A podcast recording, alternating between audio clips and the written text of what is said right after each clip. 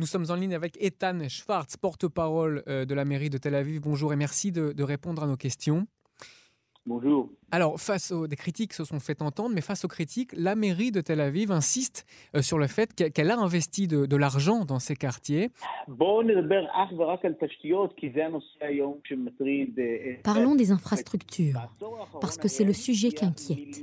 1 milliard 200 000 de shekels ont été investis par la mairie de Tel Aviv dans les infrastructures, dans les quartiers que l'on appelle les quartiers du Sud, dans les quartiers de Hatikva, Argazim, Ezra, ces quartiers qui ont été inondés.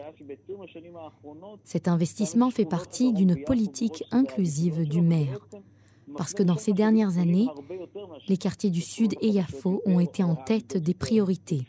Les coûts sont plus importants dans ces quartiers-ci par rapport aux quartiers du Nord, ou plus modernes, plus aisés. Le sujet des inondations a concerné toute la ville. Dans toute la ville, des inondations ont eu lieu. Des appels ont été constatés partout, et même davantage dans les quartiers du centre et du nord.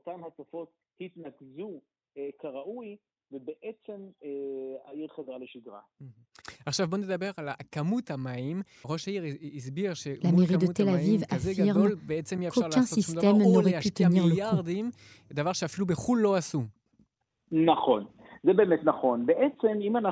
Tout à fait. C'est tout à fait vrai.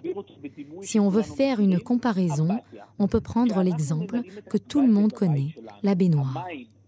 Une fois que le bain est plein, si on veut vider l'ensemble, cela va mettre une vingtaine de secondes pour se vider. Et cela parce qu'il y a trop d'eau à l'entrée du tuyau. Et c'est ce qu'il s'est passé.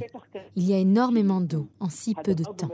Les récepteurs, les réseaux dans les trottoirs qui sont censés recevoir une certaine quantité d'eau n'ont pas été capables de le faire comme d'ordinaire et ont mis 2-3 heures pour le faire.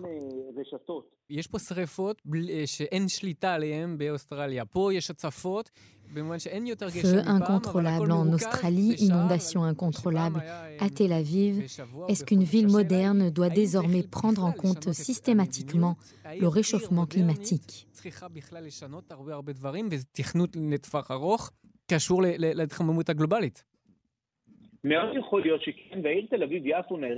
Oui, c'est très certain. Et la ville de Tel Aviv se prépare au réchauffement climatique sous divers aspects.